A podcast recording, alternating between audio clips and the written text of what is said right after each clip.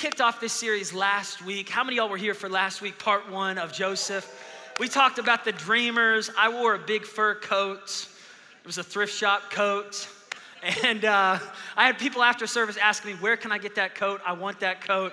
It's not for sale. But we will let everyone try on Joseph's coat. Everyone will feel valuable by the end of the series. Uh, but we've been talking about this guy in the Old Testament named Joseph.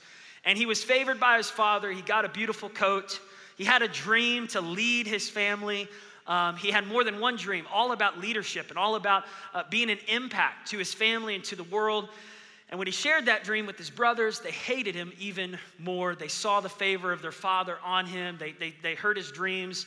And out of jealousy, they threw him into a pit and they sold him as a slave. They pulled him out of the pit and they said, instead of leaving him to die, let's make some money off our brother.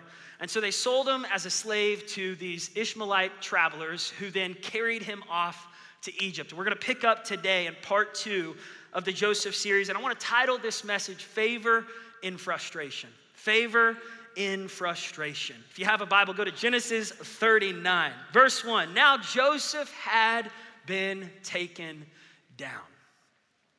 Have you ever felt like your life had been taken down? You ever felt like your dreams had been taken down? Ever felt like your confidence had been taken down? Anyone ever been there before where you're just like, man, I am like feeling insecure, feeling frustrated. I was happy. Anyone had your happiness just kind of ripped from you? Yeah, taken down. Here Joseph was. He went from being the, the favored son of his father, living in his dad's house, having meals with his family, enjoying the luxury of the promised land. He lived in Canaan, which was the promised land in Israel. And all of a sudden, in one day, he's now waking up in Egypt and he's been taken down. He's been taken down to a place of, of, of extreme uh, lows. Joseph's story is a story of highs and lows. The high of getting a coat from his father, the high of having a beautiful dream, a dream that was going to be amazing, and the low of experiencing the jealousy of his brothers. And now an even lower low of being sold and taken down to Egypt. Now, watch this. It says Potiphar, an Egyptian who was one of Pharaoh's officials. Let me stop right there.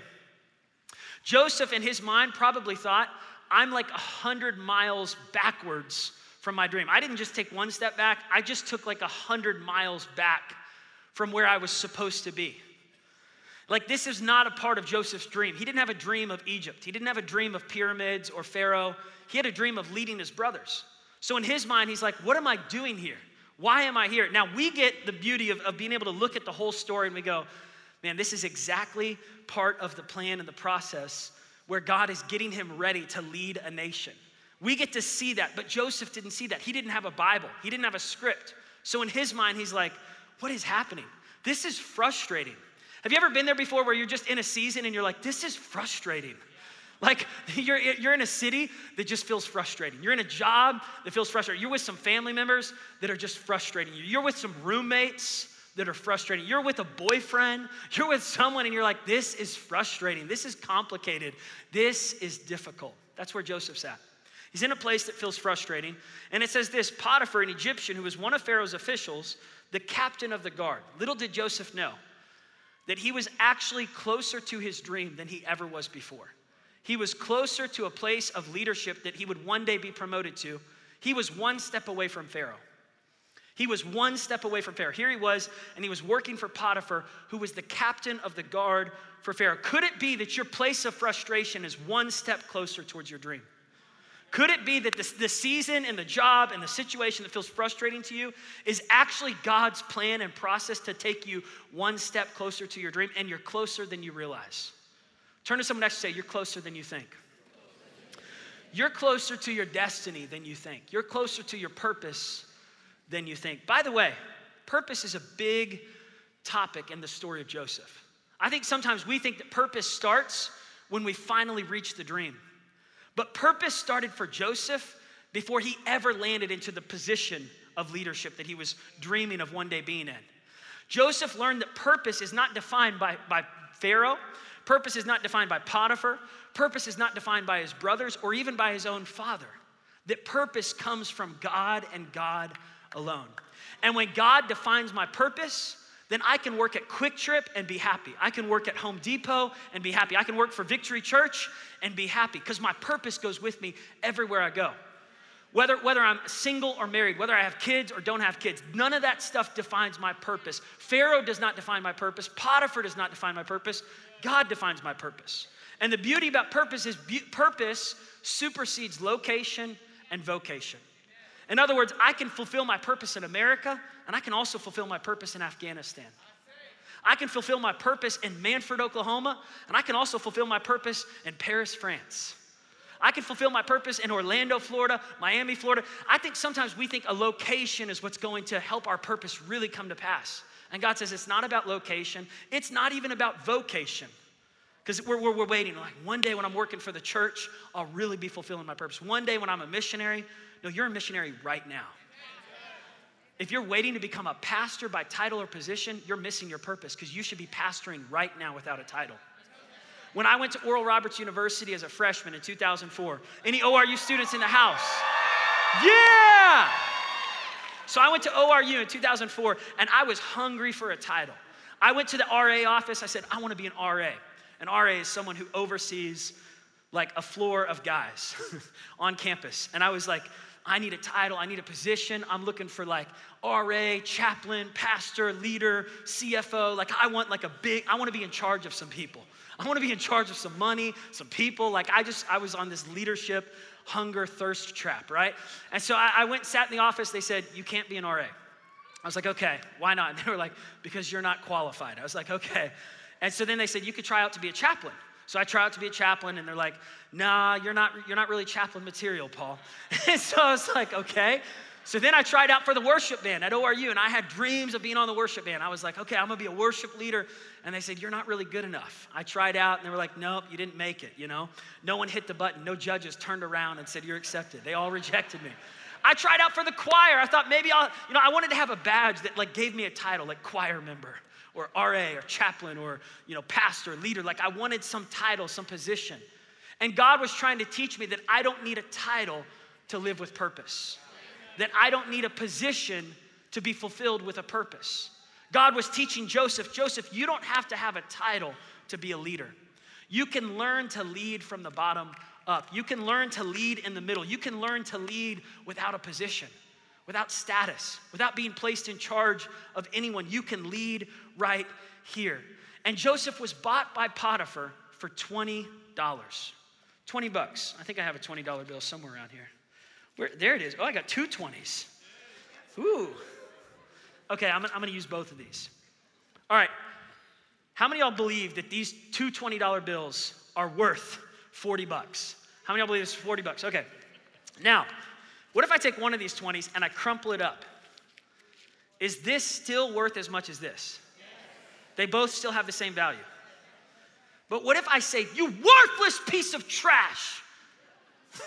Y'all are like, wow, Tell us how you really feel. You're good for nothing, right? I'm like practicing my movie lines. Uh, what if I just call this thing a bunch of names? Is it still worth just as much as this? And what if I spit on it? How many y'all believe this is still worth just as much as this? Would you want this? y'all like, no, give me the one that hasn't been messed with. But oftentimes, this is our life, right?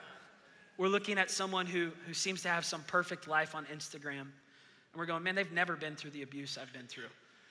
They've never experienced the pain. They, they didn't have their parents divorced, they didn't have their parents leave them, they didn't go through all the verbal abuse that I went through.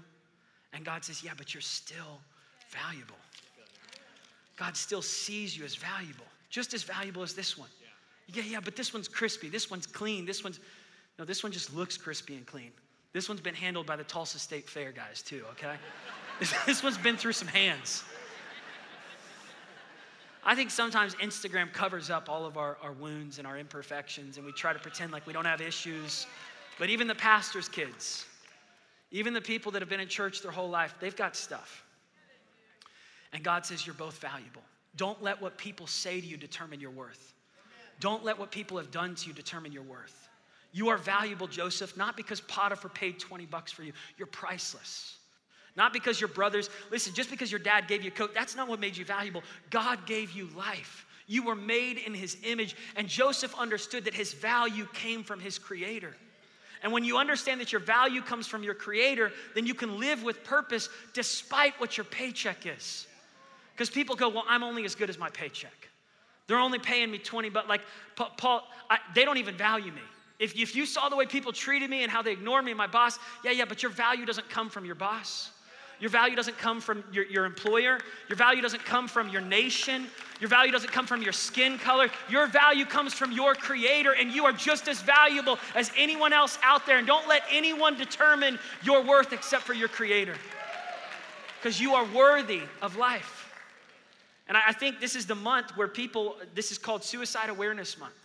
Depression Awareness Month. It's so important that we remember where our value comes from because the enemy will get in your mind and convince you that your life is not valuable and convince you that what people have said is true and what, what you say about yourself. You are not what you say about yourself, and you are not what they say about you. You are what he says about you. And he says you're a masterpiece. So Joseph knew where his value was from, and he knew where his pur- purpose came from. And I love verse 2. Genesis 39, verse 2, it says, And the Lord was with Joseph. The Lord is with you in the valley, and he's with you on the mountaintop. The Lord is with you in the darkness, He's with you in the hell on earth type of season. He's with you in the abusive, and you go, Well, if He's there, then why am I going through this? And life is not fair. God did not exempt Joseph from trouble. The, the, Christian life, I think sometimes we, we misunderstand that the Christian life is not an exemption from pain. Sometimes it's even a greater invitation to walk through persecution. Because when you live for God, not everybody's gonna like it. When you live with confidence that comes from the Holy Spirit and you believe that He's got a plan for your life, not everybody's gonna be pumped for your dream. So, so, so when you decide to follow Jesus, you are going to walk through pain. And even just without following Jesus, our world is a broken world. So there's pain and there's abuse and there's trouble and there's heartache, but God is still with you. God was with Joseph in the pit. And, and I know sometimes in our minds we're like, well, if he was there, why didn't he stop it? Why didn't he stop the brothers from selling him? Why didn't God stop the abuse from happening? Why didn't God stop the bullies from messing with my son? Why didn't God stop it? And there's questions that we can ask, and listen, God can handle those questions. But Joseph learned instead of living with so many questions and resentment, he learned to trust in God and put his faith in God and release the questions and say, Lord, no matter where I am, no matter what people do, I'm gonna trust in you and I'm gonna make the most of Egypt. I'm gonna learn to make the most of a frustrated place. See, favor is unmerited. In other words, the favor that God gives you, you can't earn it. He gives it to you freely, it is His nature. But you can position yourself for favor. I can't earn the favor of God, but I can position myself. Where Joseph positioned himself for favor was instead of raising his fist at God saying, Why did you let this happen? Joseph came right here. You want to position yourself for favor in a frustrated place? Get on your knees. You can be angry all day at God for the things that didn't go right in your life. And you tell me where that gets you. You tell me where resentment and bitterness and questioning and angry at God, you tell me how that goes. But I've learned, even when my father passed away, that I'm better on my knees than I am with my fist at heaven. That there's something here that God begins to heal my broken heart. There's something here where God says, I know you wanted it that way, but even in this, you're gonna see the goodness of God. And even though you might feel surrounded by enemies on every side, you're also surrounded by the deliverance and the favor of God. And even though you might find yourself in a frustrated place, Paul, even here, you're gonna see a victory. I'm gonna turn what the enemy meant for harm into your good, Joseph. What your brothers sent to try to kill you and destroy you, I'm gonna use as a launching pad and a setup for your promotion. You are one step closer to your dream, and you're closer than you realize. So God was with Joseph, God is with Daniel. God is with Antonio. God is with John. God is with Abby. God is with Sharon. God is with you, even in that secular job. Joseph was not working for a Christian boss. He was not working for a church. He was not working in a perfect environment. He was surrounded by immorality. But instead of letting the culture shape his character, his character shaped the culture. Instead of letting the culture and the environment and the circumstances to determine his purpose, his purpose shifted the circumstances. Joseph was so strong that he walked into a toxic environment and he changed it. Watch what happens. It says, The Lord was with Joseph so that he prospered.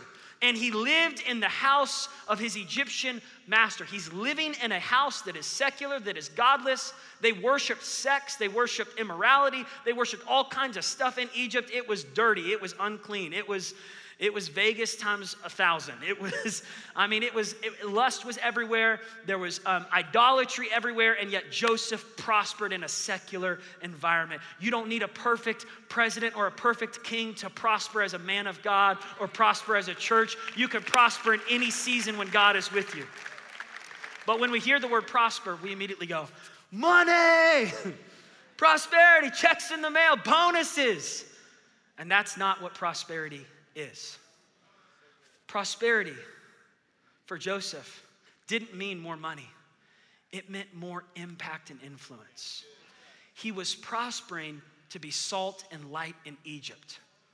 And I think we need to redefine what prosper means. Prosper means that God shines a light on you in a place that wouldn't make sense for light to shine. Prosper means that when you show up to work, people notice how good you are at your job. And some, there's some sort of like momentum, some sort of second wind that's, that's on you that just sets you apart. You look different in the eyes of other people. People notice. This is what happened with Joseph. As he began to prosper in his work, look in verse 3, it says, When his master saw that the Lord was with him. Does your boss see that God is with you? Does your supervisor see that you have a relationship with God? Because your relationship with God should cause you to prosper in your work. Your relationship with God should set you apart that you're showing up on time, you're diligent, you're working hard. Again, you can't earn the favor of God, but you can position yourself for the favor of God. Joseph was on time, he worked hard. He didn't file for unemployment and say, I just need money to come to me, even though I've got two hands, two feet, and I can work this job. Joseph was not living lazy. Joseph was living diligent. He was working hard. He was giving his best. In a, a society where people just settled for mediocre service, Joseph served with an excellent spirit. Can that be said about you and your job? Because we ask God to bless us, but we disregard what God has asked us to do to work unto the Lord, to give it our whole heart. Colossians chapter 3 says, Work as if everything you do is for the Lord.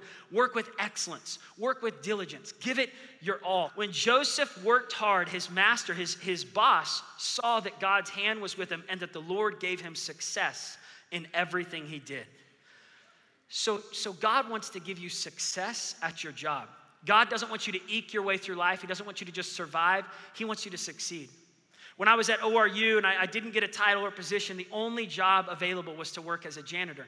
And, um, and, and so that's what I did. I signed up to work as a janitor. I was making 5.25 an hour. Come on, somebody. So my paychecks at the end of two weeks were like $97 after all the you know tax everything that got, was taken out of there. And um, and, and it was frustrating. It was a frustrated season. It, it lasted for about two and a half to three years. I wasn't always pumped to pick up people's nachos. I had to clean up the baseball stadium after baseball games had to pick up in the Mabee Center. I remember setting up tables and chairs and when it was cold outside in the winter when it was icy we had to get up at 5 a.m and put salt all across the prayer tower you know pathway where people would walk to uh, the student center from their dorms and I remember days, nights, mornings just frustrated with my job. Have you ever been frustrated with your job, frustrated with the season in your life? Yeah, and, and I remember during that season, like I was single and I was watching people just like make out in the prayer gardens and just like, there was, there was like, which was weird. Why are you making out in the prayer gardens? But, you know, like Jesus is sitting on the bench. They actually have like a statue of Jesus and like a guy and a girl just making out next to Jesus. Um, and the praying hands, just people kissing in front of the praying hands. Like, I don't know, maybe it's romantic, but I remember during that season, I was so frustrated. I was frustrated with my job, I was frustrated with my relationship status, I was frustrated with so many things. And yet, even in the frustration, I was finding favor. And you've got to learn to look at the favor and let the favor change your perspective about the frustration. Because you might have more favor than you realize, but you're focused on your frustration. And so you're not enjoying this season, and God goes, yeah, but didn't you see how I used you to be a light this week? I remember talking to my friend Jeremy, Jeremy Richardson. He was working for Red Rock Canyon as a waiter. And um, while he was working there, it was not like his dream job. He did it for three, four years, him and Tara. And he said, Man, the customers are not always friendly. They'll yell at you, they're mean sometimes. I know none of you Victory people are like this, but he said, you know, he said they instead of leaving a tip, they would leave a track, you know, and invite us to church. But then they would tell us how bad, you know, how slow we were. And he said there was nights where I just was frustrated with, with working this job as a waiter. But he said, even in my frustration, God was using me. He said, I couldn't shake the fact that God had me there on assignment, that God was using me and, and giving me purpose to minister to the other waiters and waitresses, that God was using me to lead people to Christ. He said, I was able to invite so many people to Victory Church during those three to four years. I was witnessing and I was constantly bringing people who were far from God closer to God. Sometimes prosperity and success is different than you realize. Sometimes it has nothing to do with this, it has everything to do with being a witness to the people around you. Favor isn't fair, literally. Sometimes the favor of God will land you in a pit, and your brothers will strip you of your coat and ignore you. Sometimes favor will land you in Potiphar's house, and you'll make 525 an hour and you'll work hard and you'll help the whole house to prosper, but your paycheck never changes. And you go, I don't want that kind of favor. I want the, I want the American dream kind of favor. And God says, You need to redefine favor. Because favor looks different in different seasons. Sometimes favor is less about this and more about you just being a light in Egypt, being a light in a dark place.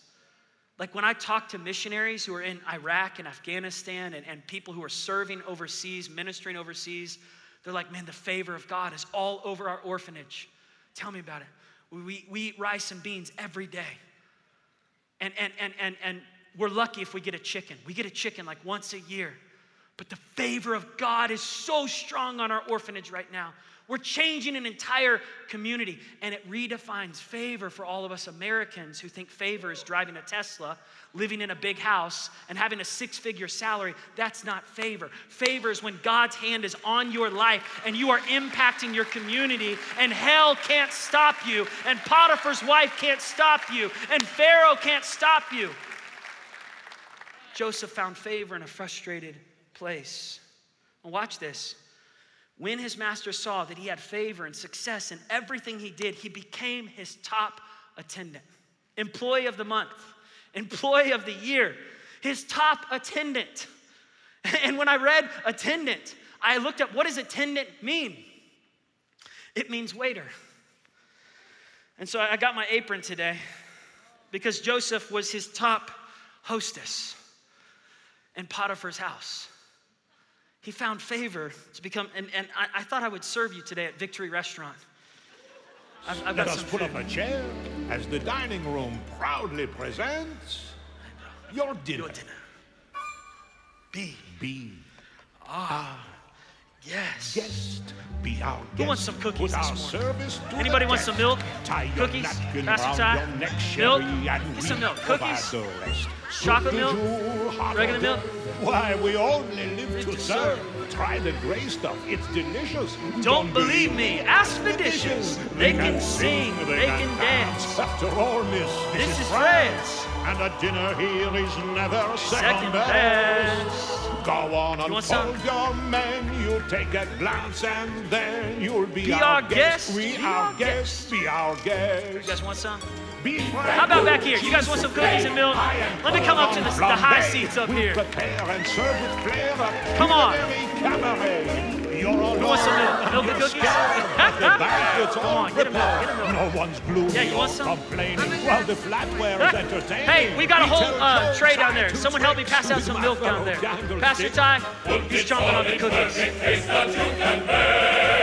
Come on and lift your glass. You've won your own free pass to be our guest. Be our guest. It's fine dining, we suggest.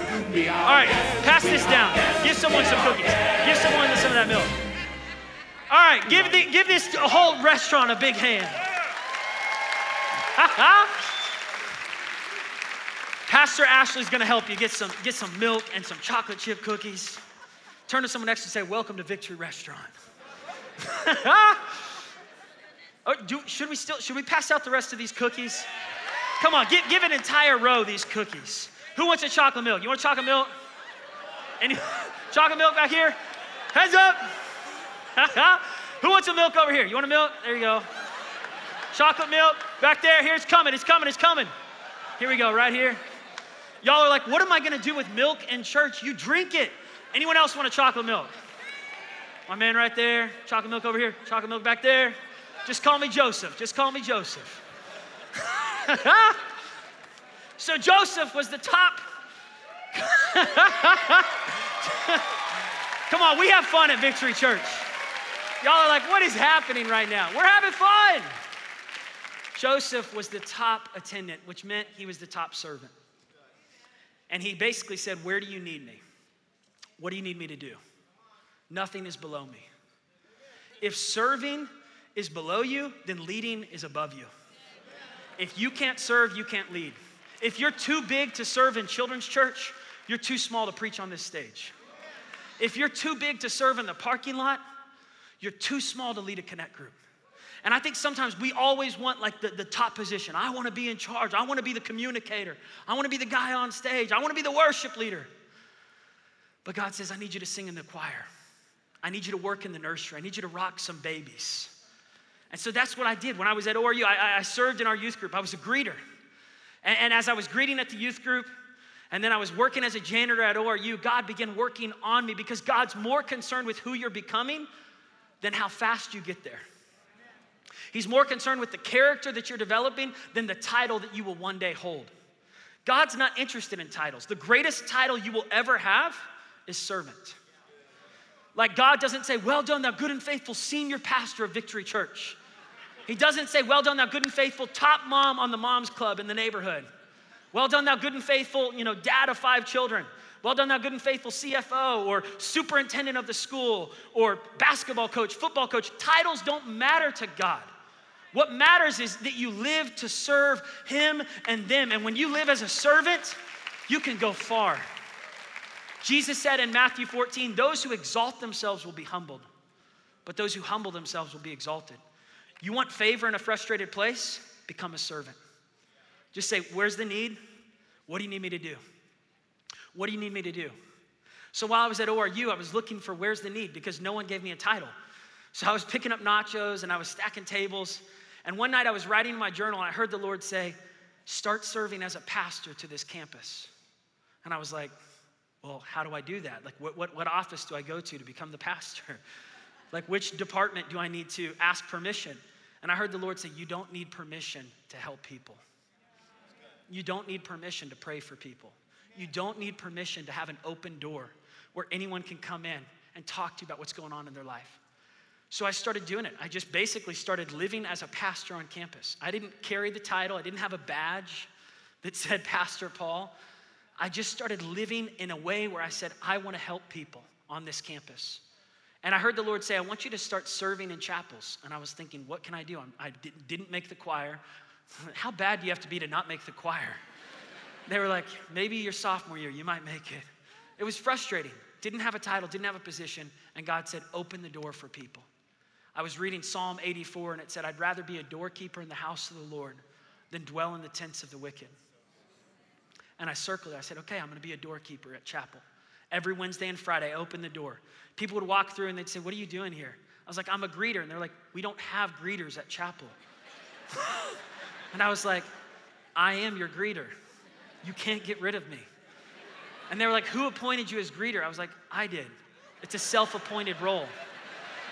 And they were like, What are you doing? I was like, I'm just trying to help you have a great chapel service. And they were like, You're annoying. This is ridiculous. But I would hold the door open. I'd say, Welcome to chapel. It's going to be a great chapel. And they'd be like, No, it's not. like people were just angry. You know, they had to go to chapel. And I, I, people would come in. I'd be like, You're going to have a great message today. We got a great speaker. And they're like, Who's speaking? I was like, I don't know. They don't tell me anything. I'm, I'm just a volunteer greeter. I was like, I'm just trying to be optimistic. It's going to be good. Whoever it is, it's going to be great. Our best days are right in front of us, you know? And I'm trying to pump people up as they're coming into chapel. And during those four years, I never stopped greeting. and I took it so seriously that my family was going on vacation once and we were going to miss a week. And I said, Dad, I got to get back. And he said, Why? And I said, Because I'm supposed to open the door at chapel. And he was like, Who asked you to do that? I said, I know in my heart I'm supposed to do it. I started pastoring before I was a pastor. If you're waiting on a dream to come to pass before you start living the dream, you'll never really be living the dream. You got to do it in Potiphar's house.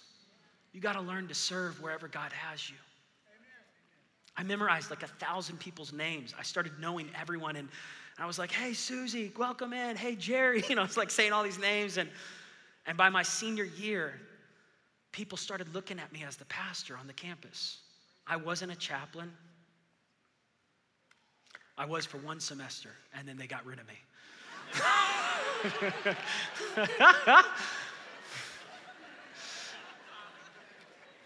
it's because I participated in an activity on campus that wasn't the best activity to participate in. We did a prank. We pranked the whole campus. It was really funny, but I got, I got removed from the chaplain program. I'm not saying I was a perfect pastor. I'm just saying I showed up to greet people, okay? I know how to get myself out of my emotions. Um, and, and, and, and sometimes we see ourselves as Joseph or like the hero in every story. Sometimes we're Potiphar.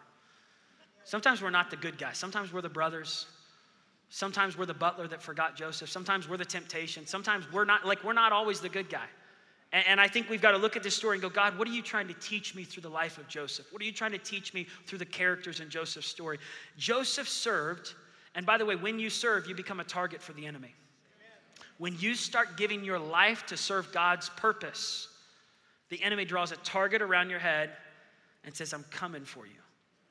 And I'll bring every temptation I can to try to take you off course from your purpose and your destiny. And so, watch this. It says, From the time that Joseph was put in charge of Potiphar's house and all that he owned, Potiphar trusted everything. The Lord blessed the house of the Egyptian because of Joseph. God will use you to bless another person's house. The reward of being faithful and being a great servant isn't always a bigger paycheck. It's knowing on the inside that I helped change the culture of this house. It's knowing that I had something to do with God's hand blessing this house. And that internal reward, you don't have to hear you don't have to hear anyone give you a shout out at the staff meeting. All you have to know is that God is pleased with you that God is using your faithfulness and your servant's heart in the nursery, in the children's church, in the parking lot, on the worship stage, uh, or at your job, at QuikTrip, at Starbucks, at Home Depot, at the BOK Center, wherever you work, at Williams Company. God's using you to help bring a better culture to your company. And the reward for that is the blessing comes on it.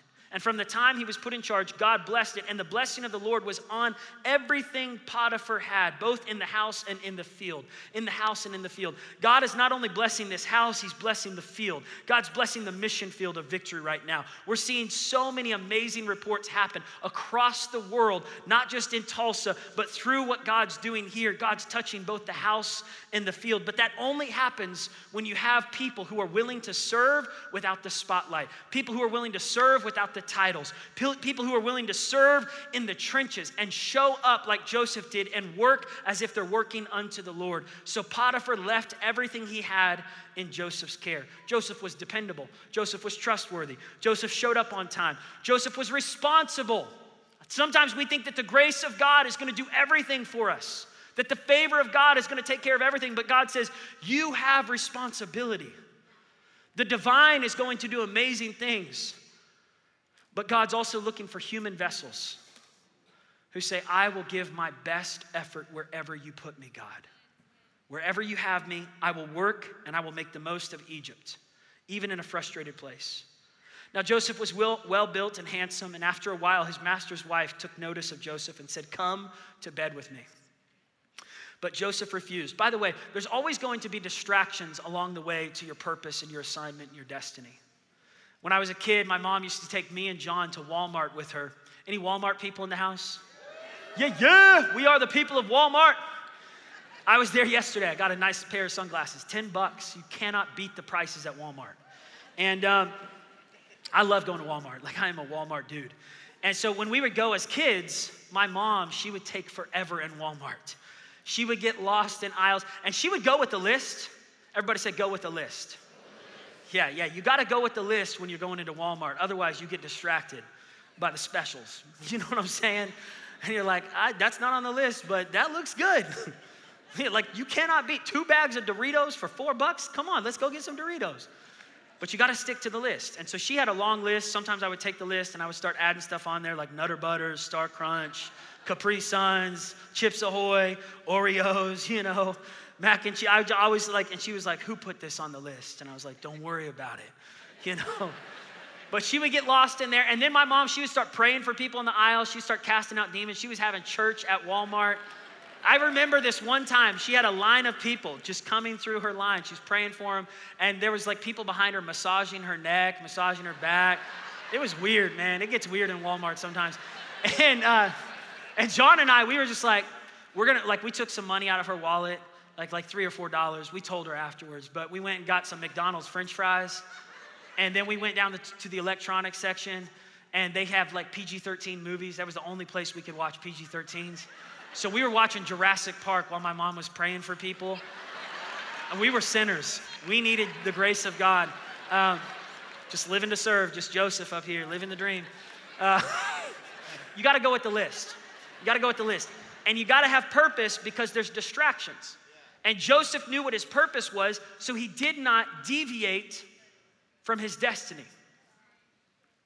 And it says, With me in charge, my master does not concern himself with anything in the house. Everything he owns, he's entrusted to me. I have a purpose here. I have an assignment. I cannot do this. And he says this he says, I cannot do this against him, but I cannot do this against God. He had a healthy dose of the fear of the Lord to the point where he would accept to go into the prison if it meant pleasing the Lord. He would accept a demotion if it meant pleasing the Lord. He knew it would cost him. Joseph knew the cost. Day after day, and one day he went into the house. Day after day, this would come. It never stops, right? Never stops. Day after day, and, and finally, one day, she grabs him by the cloak and she says, Come to bed with me. And Joseph leaves the cloak behind. And that's all I'm taking off. We're not going to have an illustrated sermon today. but Joseph leaves the cloak behind, guys. And he chases and he runs after God.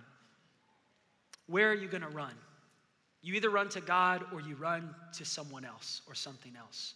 When you're in a frustrated place and you're frustrated and it's not always going well and you don't get the greatest paycheck, you can become entitled as a servant. Temptations come in all sizes and forms.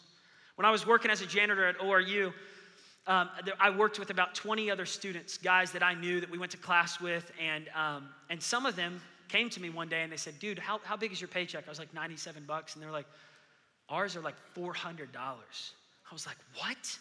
How you getting 400 bucks? And they're like, we clock in at 6 a.m. and we clock out at 10 p.m. And I was like, but I see you guys in class during that time. And they were like, yeah, so? And I was like, I see you playing video games at like 1 in the afternoon. They're like, yeah, so? And I was like, so you're clocking in, you're getting those hours, but you're not working during those hours. And they were like, Paul, they don't pay us enough here. This is the temptation. Temptations come in all different forms. The temptation was to take more because they deserved more in their minds. I said, You're right, they don't pay us enough. I said, But we shouldn't do that. And they said, Paul, you keep taking those little paychecks and we're gonna keep getting more. But they said, Listen, our supervisor doesn't even care. He told us he'll look the other way. And I remember during that time being so tempted because I needed money. you know what I'm saying? Anyone else been in that season where you need money? Like half y'all in the room, the other half y'all just rich, rich. Take off your mask, okay? Like you can leave the COVID, but just, you know what I'm saying? Just be real. The truth is, we all go through seasons where I'm like, man, I need some money. Like, I need some cash. And they're not paying me enough. And the temptation was to take more, and we could have. I could have. I believe me, there were weeks where I was like, hmm, I could really do that. But I felt the Lord saying, How you handle this determines if I can trust you with that. And if you don't pass this test, then I can't trust you with that test across the street. Because I was working as a janitor across the street, but God was preparing me for the pulpit here. How you handle this season is, is preparing you for the next season. God never wastes a test, He never wastes a season, He never wastes an opportunity. And so there would be times where I would be so frustrated. I was working three jobs because I, I didn't have enough money.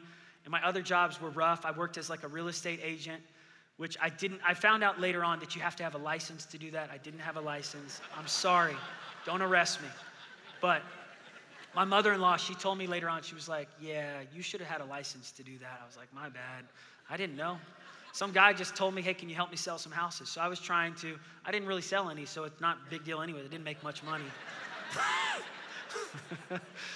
but I did it for two years. I was making calls every day, um, trying to sell houses. But, anyways, long story short, I was working as Rudy the Rooster for the NBA D League basketball team here in Tulsa, Oklahoma. I had to wear this rooster costume. It was musty, it was wet. The guy never washed it before me. They used it for the Oilers game. It was oily, it was musty, it was nasty. And I would put that thing on, and, and I, I was working these three jobs, and it was frustrating. And I was tempted I was tempted to get entitled. I was tempted to be bitter. I was tempted to just give in to whatever my flesh wanted. And I wasn't perfect in that season. I didn't, I didn't have zero mistakes. But I learned in that season that God was looking at my character, that God was watching, and God is watching, and God was saying, Paul, how you handle this determines if I can trust you with that. Joseph, how you handle this. And, and even though Joseph did the right thing, he ended up in the wrong place. Sometimes you can do the right thing and you still end up in a bad place. I don't want to lie to you today and say that favor is going to get you out of every problem and favor is going to give you lots of money and favor is always going to make everything right. Sometimes favor lands you in the prison. I remember, and I want the band to come out. I remember I was standing in line to get some ice cream at an ice cream truck, and, and my dad pulled me out of line. And I was like, wait, what? I'm like, I'm going to get ice cream. He goes, nope, come on, Paul. I was like, I, I was gonna get some ice cream. Sometimes favor will pull you out of the line. Sometimes we think favor brings me to the front of the line. Sometimes favor pulls you out of the line. And I don't know why he pulled me out of the line. Like the guy in, in the van had a mustache. I don't know. Maybe he felt something. I don't know. But my dad was taking me to Braum's and he said, I got something better for you. I don't know why I said the mustache in the van. Just forget about that. I have a mustache too. Don't, don't, don't be hard on guys with mustaches or guys who drive a van, okay? I got five kids, so I might have a van soon and a mustache. Just let's stop it. It's getting weird. All right? The point is, here's the point. I got pulled out of line and my dad had a better ice cream for me. Okay? Edit this from the tapes. Cut it off. Sometimes favor isn't fair. Joseph did the right thing and the favor of God was on him and he gets accused of a crime he didn't commit. He gets accused of something that he didn't do. Have you ever been accused of something that wasn't true? And it, and it hurts because people look at you different. And, and, and like this, even a year ago during the pandemic, people accused our church of like all kinds of random stuff. And, and while we were having services out on the rooftop and we were, and, and the enemy thought that the accusations were gonna stop our church during the pandemic. You know what happened? Those accusations. Our church ended up on all these news channels for what we were doing. They came to find something wrong, and they found us giving out groceries to thousands of people, helping the homeless, serving people uh, at the Dream Center. What the enemy sent to try to shut our church down actually propelled our church even closer to the dream. And I just want to say this that every accusation of the enemy that's been sent to destroy your reputation, that's been sent to push you back, God says, if you will trust in me and keep your heart right, Joseph didn't even get a chance to defend himself. Like Potiphar just said, You're done, you're out, you're fired. Throw him in prison.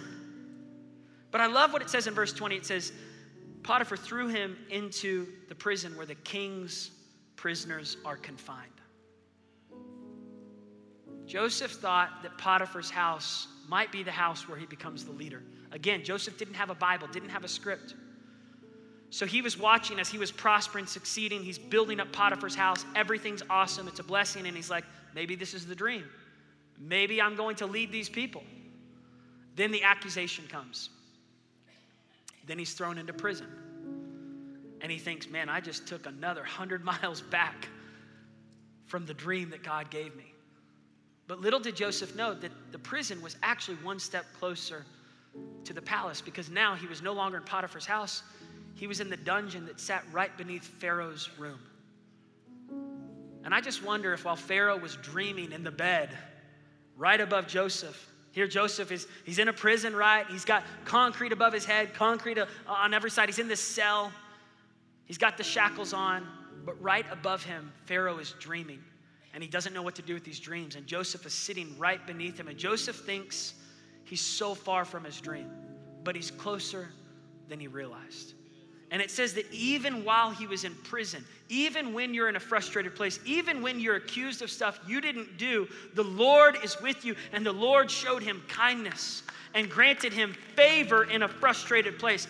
Favor in the eyes of the prison warden. God's about to give favor for some of you in this room as you keep a posture of a servant, as you keep the posture of humility. God exalts those who humble themselves, but he humbles those who exalt themselves. So the warden put Joseph in charge of everyone in the prison. Sometimes favor is promotion in a frustrated place. And the warden paid no attention to anything under Joseph's care because the Lord was with Joseph. And God gave him success in whatever he did. Would you stand your feet all over this place? I just want to pray for you today. I want to pray that this message, this story resonates with some of you in seasons of life that you're in. And maybe you're in a season right now where you need to be reminded just like the Lord was with Joseph, He's with you. Or maybe you're headed into a season. And this is just a word of, of prophetic revelation to say, God's with you. He will be with you, He is with you, and He's for you. And if you will keep on forgiving, Joseph had to learn how to forgive in the prison before he got to the palace. He had to learn how to forgive Potiphar, Potiphar's wife. He had to learn how to forgive the people who were mean. He had to learn how to live without defending himself. He had to learn how to live without having a conversation about it. Just to go in there and say, okay, God, I trust my reputation with you. Lord, I trust that you're with me. I trust that you're going to work all things together for good. God was, was helping Joseph to interpret the season he was in. I want us just to close our eyes all over this place. Lord, I just pray for every man, every woman in the room, every teenager.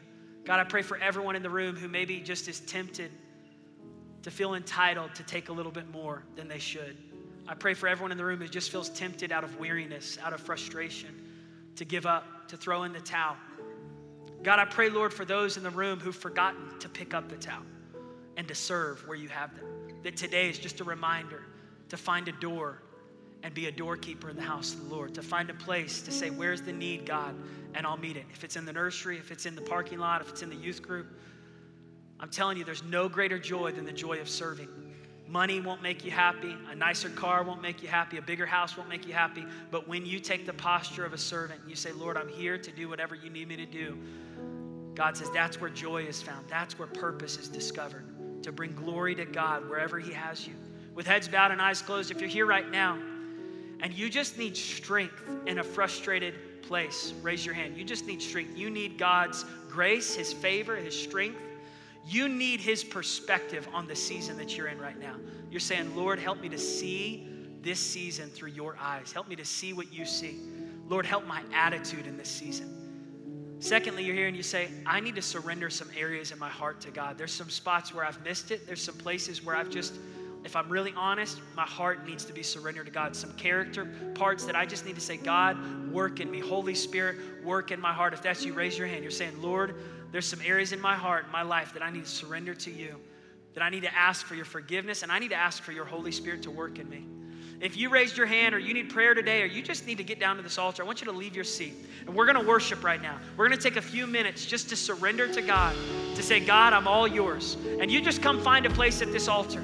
Every man, every woman, every person here today that says, God, I'm, I'm, I'm trusting you with my dreams. I'm trusting you with my season. Lord, I'm asking you to give me your perspective, even in a frustrated job, even in a frustrated season, in a, in a time that doesn't make sense. Lord, I'm choosing to keep my eyes on you. Let's just begin to worship God this morning. You take what the enemy meant for evil, and you turn it for good. You turn it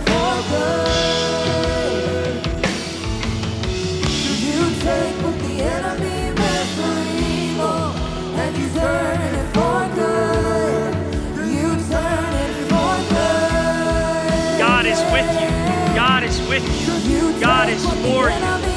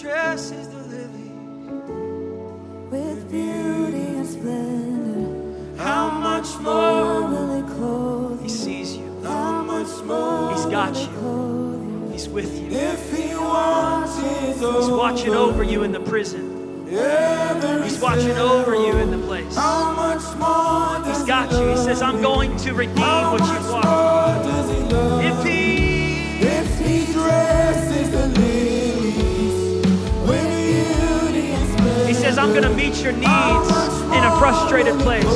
I'm going to give you favor, even in a frustrated spot.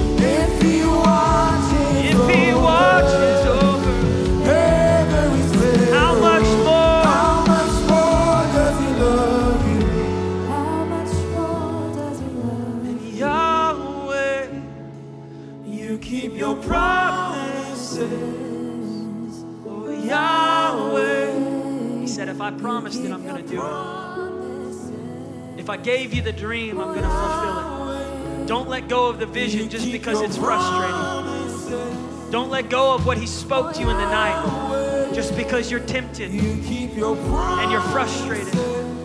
Singing, Yahweh, you keep your promises.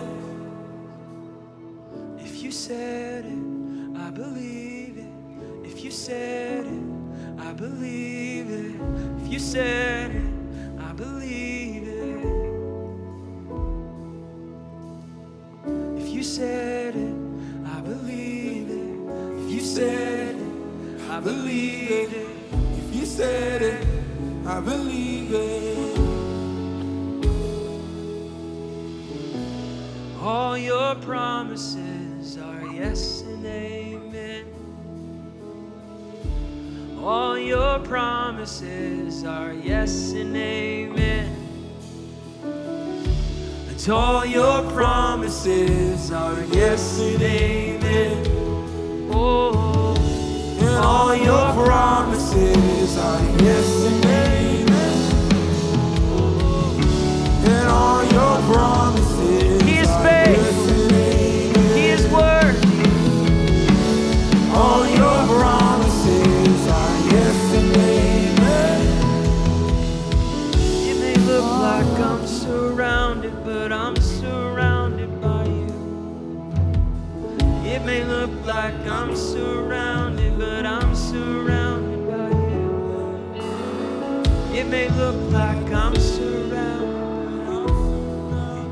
says, I'm with you, I've got you.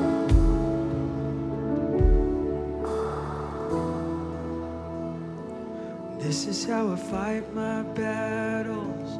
This is how I fight my battles. This is how I fight my battles. This is how. This This is is how I fight my battles. This is how I fight my battles.